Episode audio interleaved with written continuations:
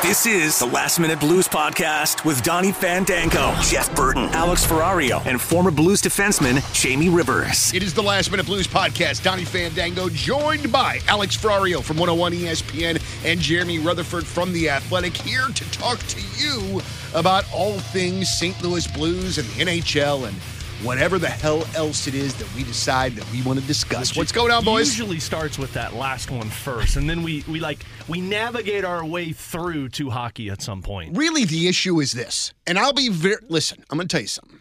There's a I have a lot of faults, but I'm very self-aware of these faults, okay?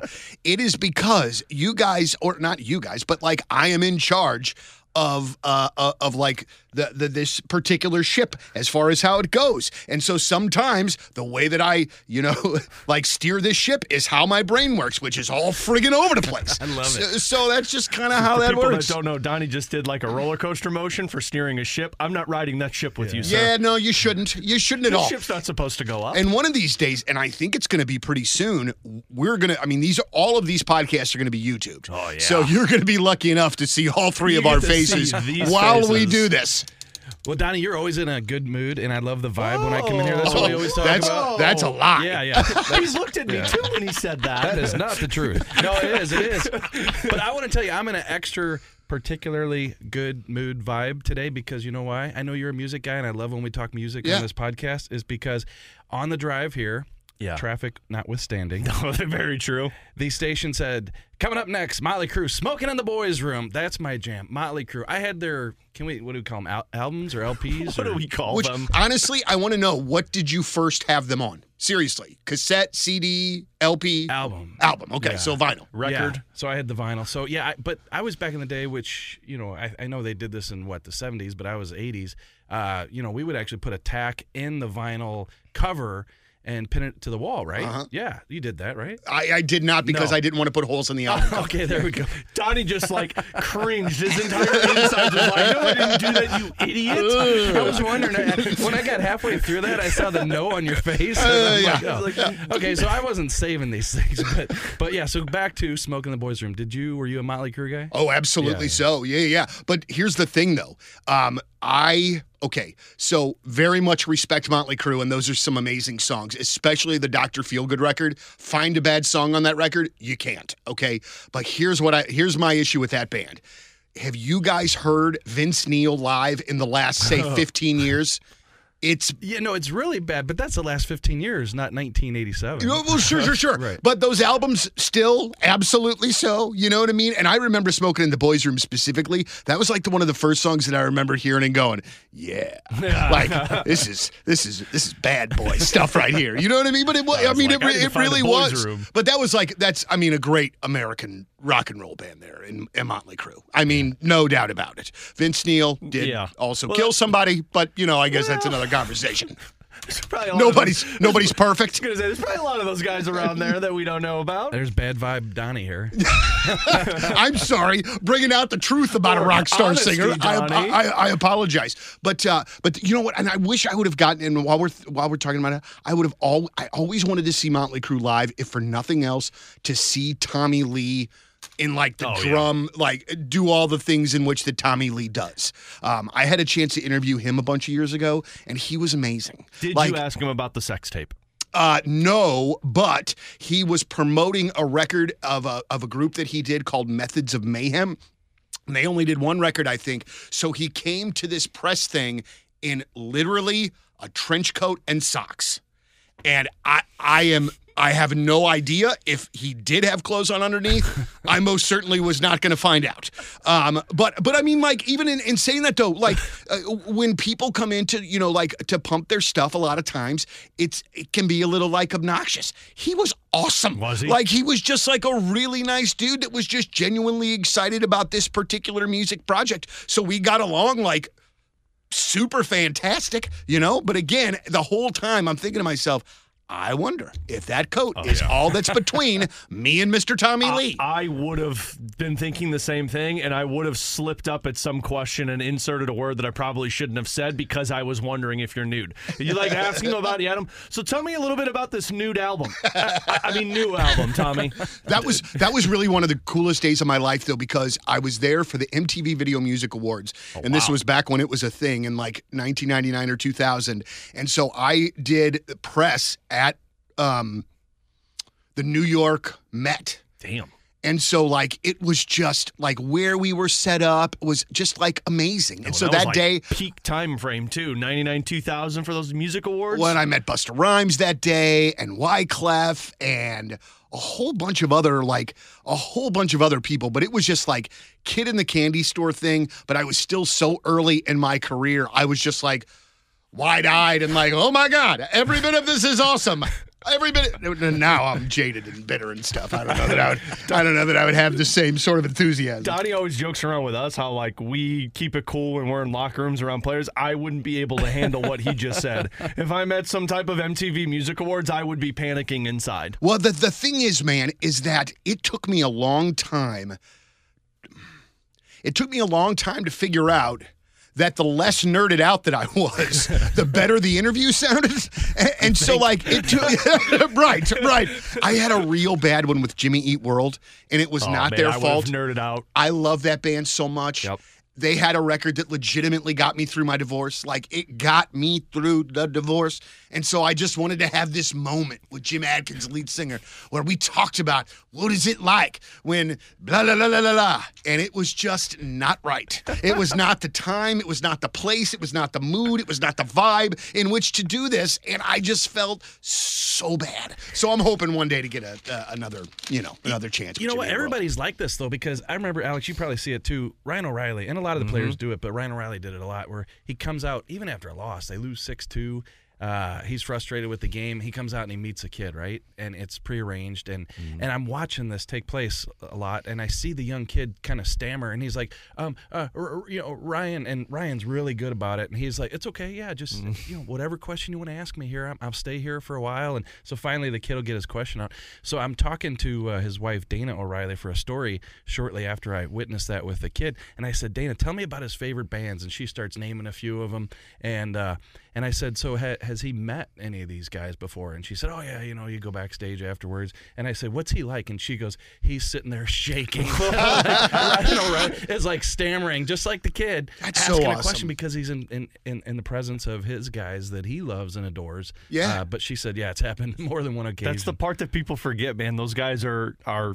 It sounds so stupid to say, but they're human beings just like us. Like thinking about that, where he's getting nervous to meet individual Yeah. players, or talking with like Colton Parayko about you know loving racing and getting to meet. I I witnessed him meet Kenny Wallace for the first time, and you'd think Colton Parayko was like some kid in high school when he was meeting Kenny Wallace. You know, like that's the kind of stuff. Or the other one was Alexander Steen. I remember doing a remote with Curbs and Steen, and it was Bill McDermott, who's a, a soccer Legend, yeah. nut here in St. Yeah. Louis.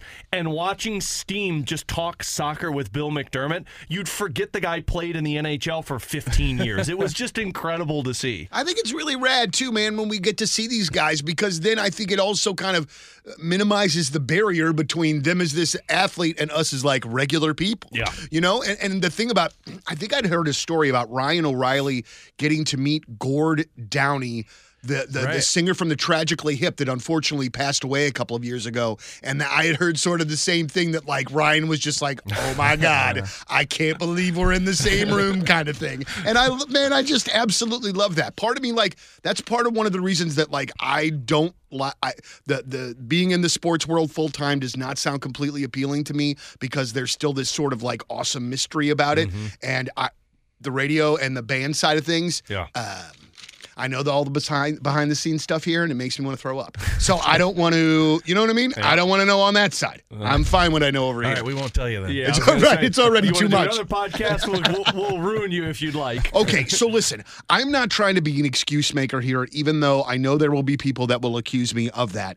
But listen, the Blues have not looked particularly fantastic in the last couple of games. Obviously, that goes without saying.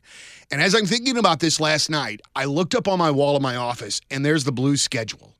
And since the 10th, it's virtually been, give or take, every other day. Mm-hmm. Like this last two weeks has been a friggin' stretch for these dudes. Do you think that you know, being a little bit of that gauntlet, do you think that that that is maybe why these last couple of games have been a little bit more of a struggle? I don't think so. I, I Yeah. mean, because as Damn much, I'm sorry, Donnie. I, Nah, that you, would've- you were going to be positivity here, and I just crush it. I, I nah, it was that, that was my that was my out for the losses. My- That's all. My only hesitancy with that is, I mean, they were off for two weeks for that All Star break, and yeah, you are playing a lot of games, but the travel hasn't been as awful as it was in the first couple of months of the season. Like, if I can go through this, you had the back-to-back set, which they played really well, going from Buffalo to Montreal, and then you were in Toronto, but you had what was that? A day off in between. You had the Super Bowl Sunday off in between, and you didn't have legs in that Toronto game. Then you came home, and I mean, you've been home for four games. You know, well, four games would be the Thursday one,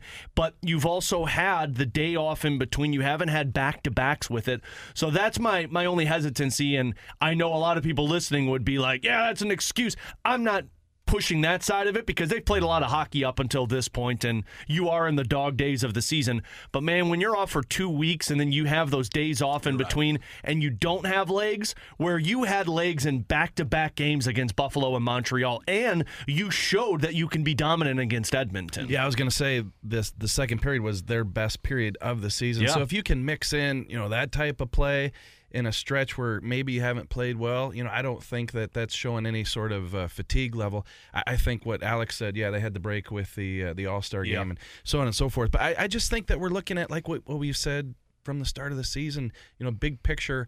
Um, this isn't a great team.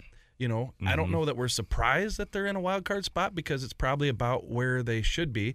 But I think we all understand that the margin for error is small. Yep. And I think when they don't play well, they deserve to lose, and and, and they are going to lose against. You know, good teams, and I think that's what we've seen in this last stretch. You know, you talk about, the Toronto game in Toronto. You know, they didn't have their legs. They play a great game against uh, Edmonton, and then you got so much on the line against Nashville. That was the part that was frustrating. That's the frustrating one, especially when you have a Torrey Krug talking afterwards about, you know, we just didn't have the support. You know, the Yeah. defensemen turn around, there's no forward there to to support them. And then, you know, yesterday's game against uh, Toronto, uh, like Drew Bannister said, they probably played pretty good, okay, but there were just just horrible mistakes Mm-hmm. Yeah. that the goals, the, the puck was in the back of the net. So I, I just think we're still looking at big picture. Not a great team, trying to get into the playoffs, and that if they slip up, they're going to pay for it. And I'm I'm not going to be a hypocrite on the podcast because last week we talked about how this team I felt like you need to invest in because they put themselves in a playoff spot. I still believe that. Still think your goaltending has been awesome. I still think your defense has been night and day better than what people expected it to be. Your problem's offense, and that's the area that you'd like to see them invest. The infuriating part is I think we're seeing a team like JR just mentioned, and it's part of the growing process. It's a team that they don't know how to flip the switch. Like I go back to that bubble season where they played in the playoffs and they were kind of easing their way through those play-in games and then they were like, "Now we'll be good once the playoffs start." You can't just flip that switch. Sometimes you have to have that mentality. And like you played so well against Edmonton, I thought the Toronto game in Toronto was a was a blip on the radar, but that Nashville one was the part I looked at and it's like, man, this is a game where you have an opportunity to bury Nashville, Yeah. 6 points ahead of them with one game in hand and you come out and lay an egg against them. Not that they played awful, but like Torrey Krug mentioned, how are you disconnected? How are you not using puck support when you just saw what puck support looked like against the Edmonton Oilers? Yeah, it is really fascinating. Sorry, I didn't mean to interrupt you, Jr. But it is very like fascinating how you know like it can be there for these long uh, periods of time and then it sort of vanishes. But also too, I think it speaks to. I mean, the Blues' margin of error is so small.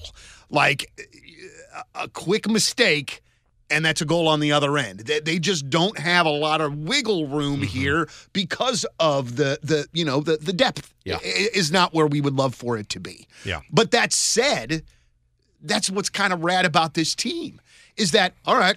Last couple games haven't been great, but there has been a, uh, a a very nice body of work with Drew Bannister since he got here that makes us believe that all right, couple of bumps in the road. Thursday night, another day, you know, another couple days off. Islanders are here. Let's do it again. I feel like they can still catch the fire again and, Oh, yeah. and start doing it again. Yeah, and prior to these two losses, and they haven't been great, but prior to that, you won eight out of ten. I Yeah. mean, you're going to take eight out of ten all season long Against right? tough opponents, too. It's not like they were pushover teams. Yeah, and Alex mentioned the switch. I was just going to say, Donnie, that uh, the Blues apparently don't have that switch. They're they're kind of like that pull string where you like you pull and you pull and you're like looking up. that's the Nashville game. Like this game matters a lot. We got to beat this team that's just Third below period, us. you were pulling, and Yeah, you're you like, pull what the and- yeah, hell? what the hell's going on? And then the other part of this is uh, after this Islander game, they play eight of nine on the road. Yeah. Oh boy. And, and they've been decent on the road in, the, in, the, Yeah. in the last stretch, but you know obviously that's always going to be a challenge. So, So- And they're tough opponents too. Like those are all playoff teams you're going up against, or teams that are fighting for a playoff spot. I think, if I'm not mistaken,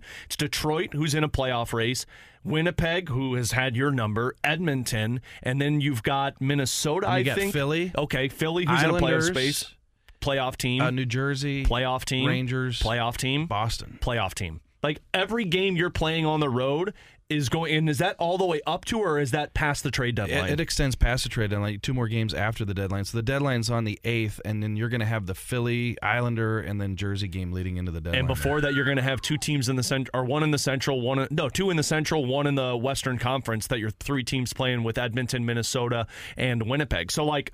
Trade deadline on March 8th, we might all believe one thing. Doug Armstrong might be looking at it and say, well, the way I gauge this team is how you play against playoff contenders. You dominated Edmonton, but Toronto two times, and now you've got a stretch of eight to 10 games playing against all playoff contenders. What do you look like? Well, and also it's going to be very interesting over the course of these next couple of weeks because we're going to find out more which teams are buyers, which teams are sellers, who's going to be moving. I mean, with things as crazy as they are in the East and as unsettled as they are in the West, I mean, I I think that it's still I think there are teams that still have yet to determine whether or not they are buyers or sellers. Maybe the Blues are even one of those teams. I think you, you I'm sure you're going to have to listen on all cylinders, which is what Doug Armstrong's going to do. But like, I, I think the Blues are in such an interesting situation because right now everybody wants defense, and you've got defensemen that are playing well.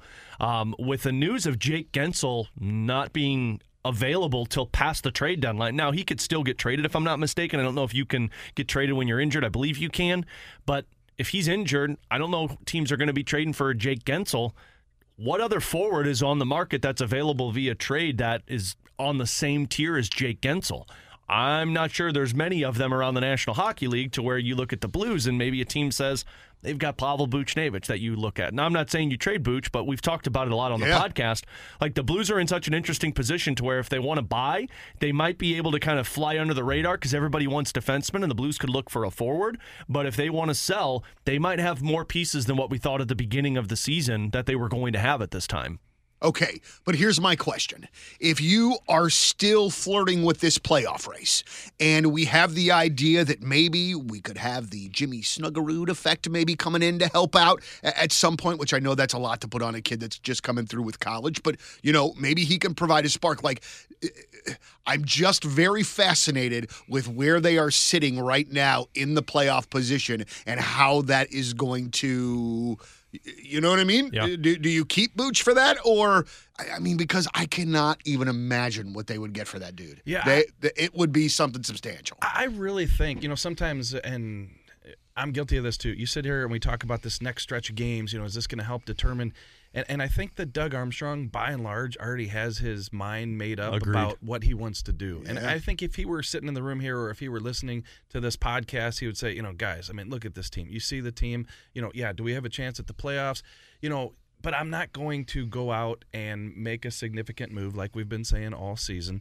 And you look at them right now; they're in the wild card spot, 60 points. They just lost to that team, Nashville, right below them. You look at Minnesota. Minnesota, how about that game? Comeback yesterday? win against They Vancouver in what- overtime. Whooped them too. Seven goals in what the third period, Yeah. right? Mhm. A- And so they come back and beat the number one team in the league, Vancouver. Uh, so you're in the mix here, is my point.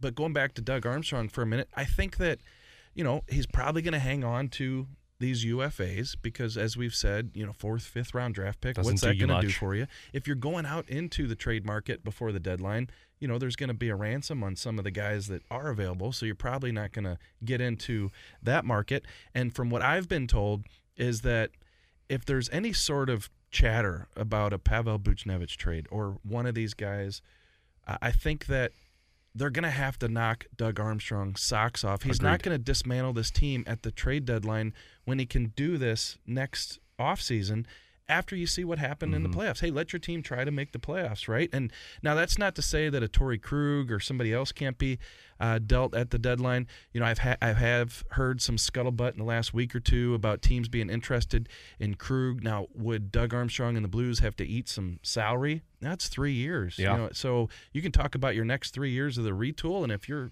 you know retaining salary, that's part of your You're cap. doing what Minnesota's doing. That's part of your cap the next few years. And then with Buchnevich, too, there were some teams following him on the trip that I went on to uh, Toronto, Buffalo. Uh, there were teams that were eyeing Buchnevich. Uh, and, and the word is that, uh, you know, they're going to call the Blues about him. But again, I go back to Doug Armstrong just said, okay, well, yeah, if the offer Right. Is, is tremendous, then we'll do it. Well, and to Donnie's point, like by no means am I advocating that you just trade Pavel Buchnevich for a first round pick. I'm on the the, the, the side of where JR's at.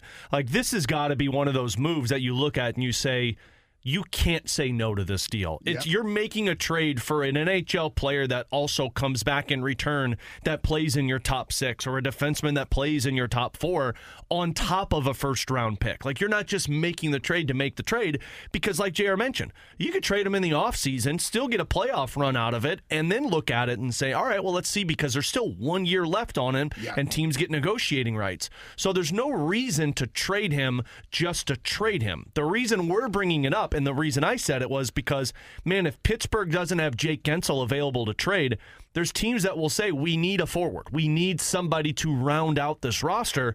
That's where you get to blow the socks off side of it. Now the Torrey Krug one I think is interesting, and I'm curious your parts on it, Donnie, because we talked last week about how he's been playing. Yeah. I feel crazy to say it because we've talked so much in the past about how you free up that space, you give playing time. Torrey Krug might be one of those guys that I look at and you say, it's going to have to be better deal than just give me something so you take his salary on it. Because Torrey Krug has played well for you in the past uh, 20 games, I would say. Yeah. Do you look at that now and you say, well, yeah, we just want to get rid of the $6.5 million? I don't know if you want to do that. I mean, I listen. First of all, if you're looking for some sort of like rational angle to this, you're looking at the wrong guy. went to you. All right, but I think the thing to go back just a bit, the thing that Jr. I, th- you keep me level-headed. Damn you, JR. because I get ahead of myself because I just it, I think I just have a tough time going like, hey, they're they're a bit above 500. They are what they are, and there's not a damn thing wrong with that. Mm-hmm. They have had a good. I think I feel like there has been some really great moments in this Blues season that makes me super excited for next year, whether they make the playoffs or not. Mm-hmm. You know, and knowing that Snuggerud and and Dvorsky and all those guys, but. I just get ahead of myself because I love playoff hockey more than anything else. But you got to take. It, it's very great that you both said that about Doug Armstrong probably already knowing what he's going to do, probably already knowing what he's what he's thinking about the team. That is something that I don't think that I I I had really kind of you know taken in. but I guess the question is, do you love a week of playoff hockey?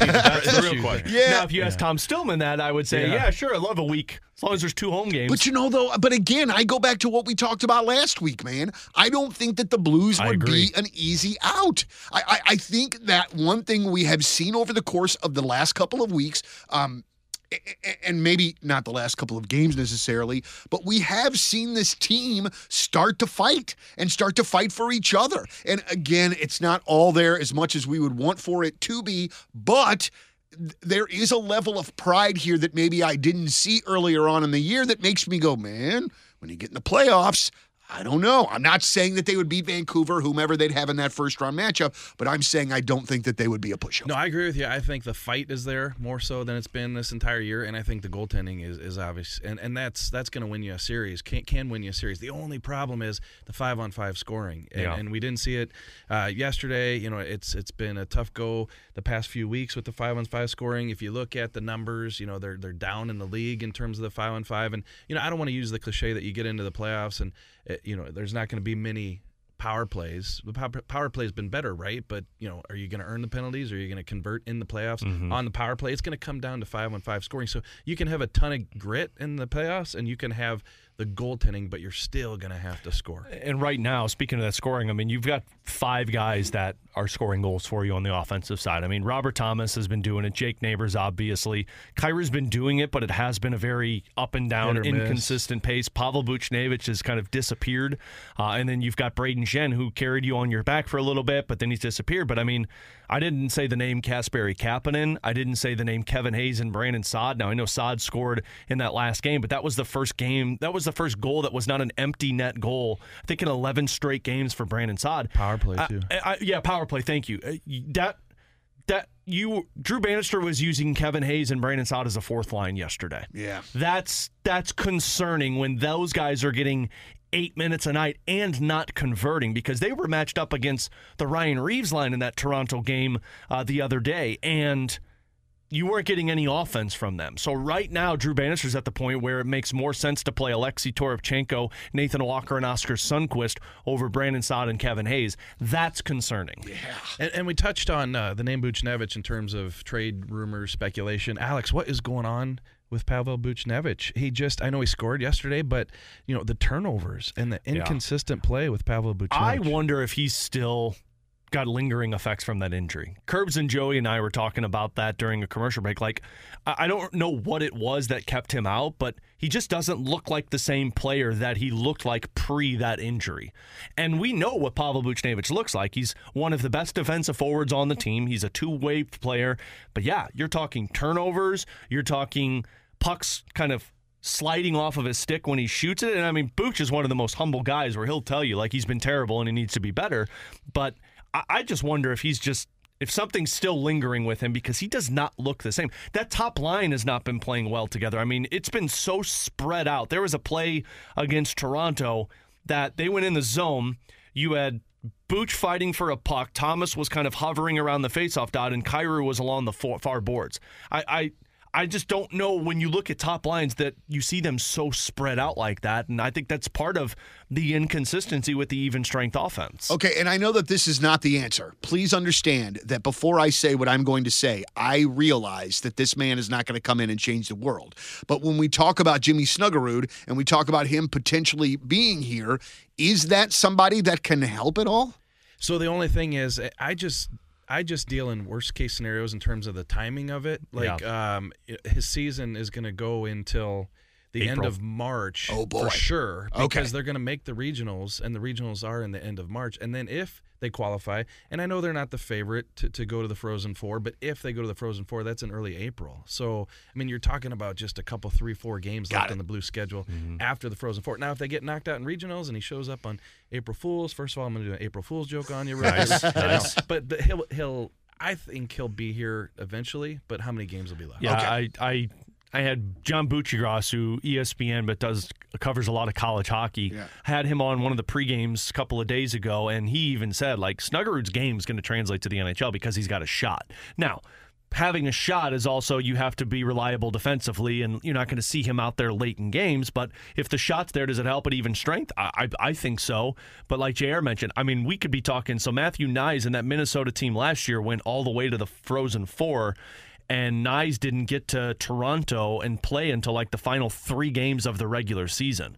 So, I, I mean, we could be talking, and like JR mentioned, maybe you get bounced in the regionals and you're there early. Minnesota's not the powerhouse that they were last year but maybe five, six games that you're going to get out of him. And then you get to the decision where Doug Armstrong, and I know he said that that's not going to come into it, but you get to the decision do you want to burn a year for six games Right. of his entry level contract if you don't make the playoffs? Or do you want to do an amateur tryout to where it's just you're playing in the AHL this season and next year you start fresh? Yeah, that's I was I, I that I did not realize. I did not realize the timing. But that what's so crazy is that Minnesota team a couple years ago must have been friggin' loaded. Oh, yeah. Be- because aren't they still like? I mean, even though we're talking about they might not make the, but aren't they still like a top ten team in the country Oh, I or think they're something? top five or Yeah, top yeah. yeah, they're fantastic. I was actually thinking about that a couple days ago because you saw that Knies goal Uh-huh. yesterday for Toronto, and then Logan Cooley doing his thing, and then Brock Faber Yep. is like a uh, you know he's in he's, He's in, in the, the- conversation for of the Rookie of the Year. a rookie of the year rather in uh, in in Minnesota. He's been outstanding, just playing like 25 minutes a I night. know. So yeah, they they lost to Quinnipiac right uh, in the in the championship Yeah. game uh, just uh, last year. So. It's a good team, still top ten, but uh, don't have the team that they had last year, Donnie. So could lose in regionals, could see Snuggerud at that time. So there is no um that, there's no uh, knight in, in shining armor uh, that can that can that, that's going to come along and, and help this offense. Maybe knight in rusty armor. Maybe just a knight that's like, is that like Just a- Scooby Doo? Ju- just a knight. Is it's that not going to be any. real or is it fake? What's Not- going on here? There, there's no. I used a Scooby Doo reference. Come on now. That's fantastic. God, I loved that show. when It, and uh, when when they, when they would make the special guests, like the Harlem Globetrotter episodes, are like my very favorite. No way, get it! I was yelling at my brother, "Get in here! The Globetrotters are on Scooby Doo!" I get way too excited for Scooby Doo. My one year old's like, "What are you? What? Are you, turn on Mickey or something." Settle down, Dad. Yeah. Settle, settle down. Uh, so I, can. I've watched this video a bunch of different times, and you guys are probably going to laugh at me when I even ask this question. But uh, Jordan Binnington gets a fine, Oh God. um, and I looked at the video, and I'm being honest, I can't tell if he does it on purpose. But the way in which the timing breaks down, I feel like he might have done it on purpose. I, I, I, I, I don't know. I, and even if he did do it on purpose, it just still makes me love him that much more. So it doesn't really matter to me. Well, I'm glad you went 50 50 on this because I, I went into the gas station by my house and, uh, you know, I talked to the guy behind the counter all the time, talk blues hockey or whatever. And, you know, he's a huge fan. And he said, he did not do that on purpose. and I looked at him, I go, come on, listen. I go, here's my analogy. You know how in high school between uh, classes, you would see the same exact person in the same exact spot crossing you in the hallway because you know they were on a time schedule, you were on a time. Oh, there's Bill. He's at that spot, same time. Everything, you know. and and so Jordan Binnington knows the path that those guys take, and they know exactly what they're doing, exactly when they come around, exactly like okay, I'm gonna hit him. Let's get the stick out, bang. It's a hundred percent on on purpose. Is where I'm coming from. It wa- yeah, it, yeah, it was. Like, come on, it's Jordan Binnington. But like, my problem with this is, of course, as soon this dude has had a clean record all season. Like, he has been. He has been the picture of sainthood compared to what he's been in the past. And one blip on the radar, a high sticking on a guy where, yeah, he's probably pissed off how the game went. Sure, fine. And then, of course, everybody comes out of the woodwork. Ah, Jordan Binnington, he's the trash of the National Hockey League. Yeah. Get this guy out of here. He's insufferable. What are we like? Why? Just because Jordan Binnington threw the stick up, guys. Marc Andre Fleury does this on a regular basis with the Minnesota Wild and the Pittsburgh Penguins, and people think it's hilarious. People think that is funny. Jonathan Quick used to cross check people in the head when he was with the LA Kings. And people are like, ah, it's just Jonathan Quick doing his thing. Binnington has one slip up and he's the worst player in the National Hockey League.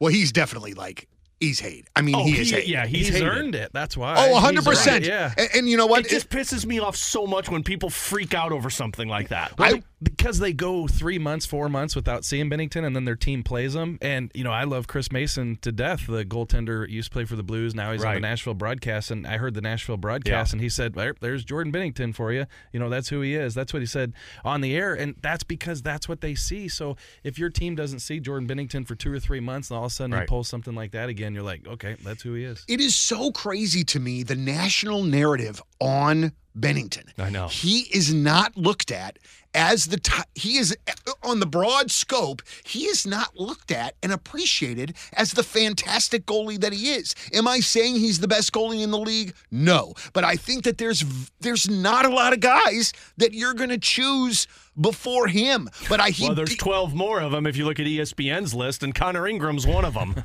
I don't even understand that. You brought that up to me last So we had Greg Wyshynski on Friday of BK and Ferrario. Oh, Noted and, like, Binnington hater. Yes, but like I love Greg. I think Greg does incredible work, but Greg also does not like Jordan Binnington. But he pulled the NHL GMs and executives. He's like, I didn't make this list. That was them.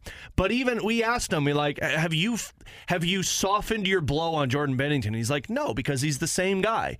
But see, he's not the same guy. Like this season, from what he has done, is more like what he did in the first two seasons. We're talking two different parts of Jordan Binnington. We're talking his first two years where he won a cup, was an all star, and then this season, where if you look at it, he's had one bad month, one month where his save percentage has been below 905. Everything else has been 910 and above. And then you have the two years post COVID and then last season where Jordan Binnington's numbers don't look great. But the narrative is well, he's the same guy. What same guy? The two years where he's been bad or the three years where he's been good? Well, and also too, that Blues friggin' defense last year from not only Uh, not only the defensive side but the forwards was friggin' brutal, and he was left on a goddamn island a lot of times too. But that, that that's what I'm saying because I agree with with Alex. You know, but we're here in St. Louis and we see what he does on a nightly basis. You know, saving this team's bacon. What the other people are looking at it, and I'm guilty of it too. When I go on radio stations and whatever Pittsburgh or Edmonton, and and you know we talk about their goaltending, I can only give them the perspective of either what I catch on the mm-hmm. highlights or when they play the Blues, right? And and so what these people are basing it on is they look at the stats, they see the 905. If you want to look at, at expected goals or all that stuff, and they see Binnington is down, you know, the past couple years, and then they throw in the antics, and that's how they formulate their opinion. But you know, whether it be Darren Pang or Alex, you see every game. Donnie, you know, we, we watch every game. We see how good this guy is. I think we we should focus on what the narrative is. Is with a guy like Jeff Marek and Elliotte Friedman who talk about Jordan Binnington being in the conversation for the Team Canada Yeah. goaltender in the Olympics. Yeah. I mean, to me, that carries more weight than what somebody says about Jordan Binnington's regular And season. then you know what? I'm guilty of it, JR. I get way too worked up over people that just get on Twitter and start making comments. yeah, yeah, yeah. Well, well, I know, I know. Who- who well, because? I wonder if you and I read the same From, tweet. yeah, from the Nashville Predators guy. I, I don't remember who who it was, but he was all up in arms Mm-hmm. about Jordan Binnington's behavior and oh, It's weird. Shut he up. sounded like that too. In his tweet, he sounded just like that. Like, like, eh, eh, give me another reason to hate the Predators more. I don't even know that it's possible. And the only reason that I don't even hate them e- e- even more now is because Ryan O'Reilly's there, Yeah. and he's almost kind of my hockey Jesus. Like, I, I, I love that guy so friggin' much. But God, everything about that team, everything about it's just freaking obnoxious. I want to go to a game in Nashville, and I want to have a couple drinks, you can't and I want to, and I want to talk. well, you can't get in. You don't have a zip code from Nashville. They don't let you get in. That's Oh, right. and I Good luck, refuse to wear a cowboy hat and cowboy boots to a GD hockey game for the love of friggin' Pete. Nailed it. Sorry, here, guys. Uh, you could go down there and get two events for one, maybe a Rascal Flatts concert and a Blues and Nashville game. Oh, yeah, you It's can. at the same building. Technically, we could put the cowboy hat on. Like we could just say, Donnie, you were at a Rascal Flatts concert and the hockey game broke out. I have one more question for you guys before we wrap this thing up here today. One serious question. No, it's like not serious, but serious. So uh, I went to the game against Edmonton. all right. And uh, I had seen Connor McDavid live before. And I was completely taken aback that a man that is that friggin' big has as much speed and skill as he does. There was a particular play where all in one motion he like lost control of the puck but then kept control of it and then made like shot the puck. It was just stop it stupid. I can't even do that in a video game, all right? I would just like to know. The Blues have played Toronto a couple times in the last couple of weeks, so you've seen Auston Matthews. We see Nathan MacKinnon a lot just because we're in the mm-hmm. Central with the Avs. Guys, who is the best player in the National Hockey League right now? Ooh, that's a good question. First of all, I want to say thanks for coming up to the press box and saying hi. Alex said Donnie's here tonight, and I said get out of here. He's down in the seats taking Don- pictures. Donnie was Donnie was Guys, debating taking the shirt off and waving it. guys, I had I made the most perfect plate of nachos in that in oh. that in that box. There was no way I was leaving to go hang out with you guys at all. They, they, it was just, dude. I mean, it was like the perfect pile of nachos. He's So got there was nachos. He's seen the food that's up in the press Yeah. box. He's Yeah. like, I'll stay down here. it's popcorn, and, I, like, and I can't bring food up there. and so it's no. Popcorn from last season. I'm glad we're talking about somebody else in food here. For once, finally. JR feels just at home. Thank Uh, God. I think if I had to answer, I, I think I would say the best one. Man, this is tough because like Nathan MacKinnon's got a Stanley Cup behind him, so like it's hard to debate that where the other two don't. But I, I would still say Connor McDavid's the best one because of what he can do. Like not taking anything away from Nathan MacKinnon, but like Connor McDavid can take the team on his shoulders and carry you through a game. Not that Nathan MacKinnon can't, but like you mentioned it, like plays that he makes, I don't know if two other guys could make the same play combined like Connor McDavid does. I love the goal scoring of Auston Matthews, but we've seen in the past that dries up in the playoffs, and that's that's hard to build around. So it would come down to MacKinnon or McDavid, and I think I would just from the speed and the skill factor, I would go McDavid. Yeah, three names I think of. Obviously, Matthews, MacKinnon, and McDavid. Yeah. Uh, if you want the goal scoring, it's Matthews. Absolutely. he's going to be the leader every year. Uh, MacKinnon, he's my favorite to watch actually because he just says "Hold my beer" and he goes end to end. And he's got an attitude too. Yeah. like, He's got a pissy attitude, He which is is- fun. He does. He looks pissed off all the time. And, and uh, when he takes a puck in the offensive zone and just starts circling, it is literally like a vulture out on a Jefferson County road looking at like a rodent. on Honestly, nailed it. It is. And then, uh, but McDavid, eh, you know, I, I want to say he's the guy that I'd start the team with if I was GMing and I had to pick a team. It's just that skating and that elusiveness Mm-hmm. is just through the roof, and there's nobody like him in that regard. So, you know, I don't want to say needs more toughness because you know he's such a skilled guy. Right. But I'm just saying, I think that if you started your team with him and then built around him, you can't lose there. Who's the fourth guy that comes into that conversation? So, like, those are the three. Who's the next guy that comes up? Because for me, it's Leon Draisaitl. And, like, I could hear every argument for Crosby, for Ovechkin, for Matthew Tkachuk, but Pastrnak. Pastrnak. But, man, my next one would be Leon Draisaitl because of what Donnie said about the size of McDavid not being able to do that. Leon Draisaitl is just as fast and he's big and his one timer is so deadly. Like, he's the next guy I think I'd bring up in that conversation. Man, I, I mean, I, you guys watch a lot more like uh, on a whole than I do. Man, see, because my my thought on the on the top three, and I was kind of starting to wonder if I was crazy for liking MacKinnon more than the other two because he does have a little bit of that snarl. Uh, you know what I'm saying? And so, like that kind of. I don't know. I, I don't know that I, I don't I don't know that I am qualified enough to answer that question. Honestly, You asked it. You have to answer it. Oh, well, shoot.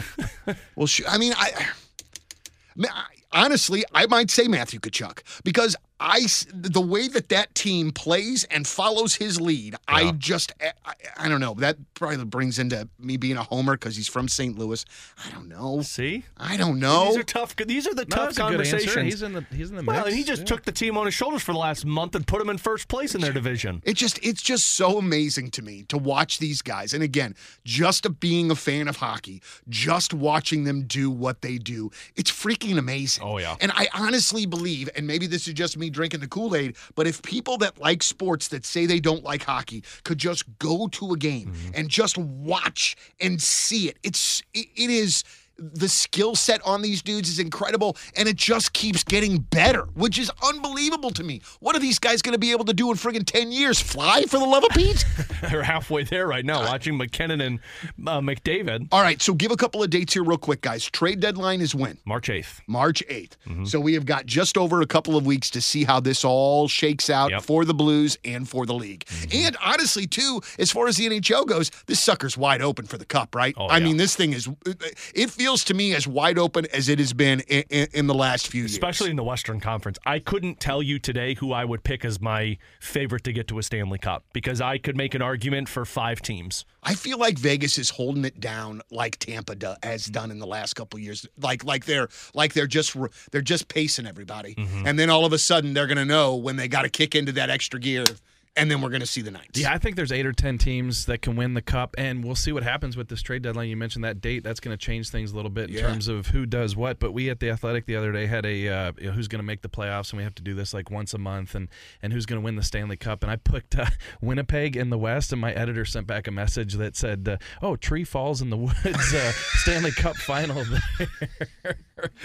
Who was your Eastern Conference Yeah, team? I Was think it I Florida? Florida. Yeah. yeah. Oh Yeah, boy, boy, Winnipeg, that, Florida. that is one North America would just be chomping to see. gonna Winnipeg say. and Florida. I can't wait to see the TV ratings on that one. Some Winnipeg, Canada, and some Florida Panthers action. Yeah. I kind of almost want it to happen just to see. I don't. I don't. Uh, I, I probably shouldn't do that. All right, As long as we're doing dates, though, dates because you said two dates, right? Uh, Yeah, yeah. Jeremy's birthday, Oh, what is it? April fifth. Oh. Just let's make sure I'm we out of just town. keep that in mind. Sorry, I'm at a Rascal Flatts concert.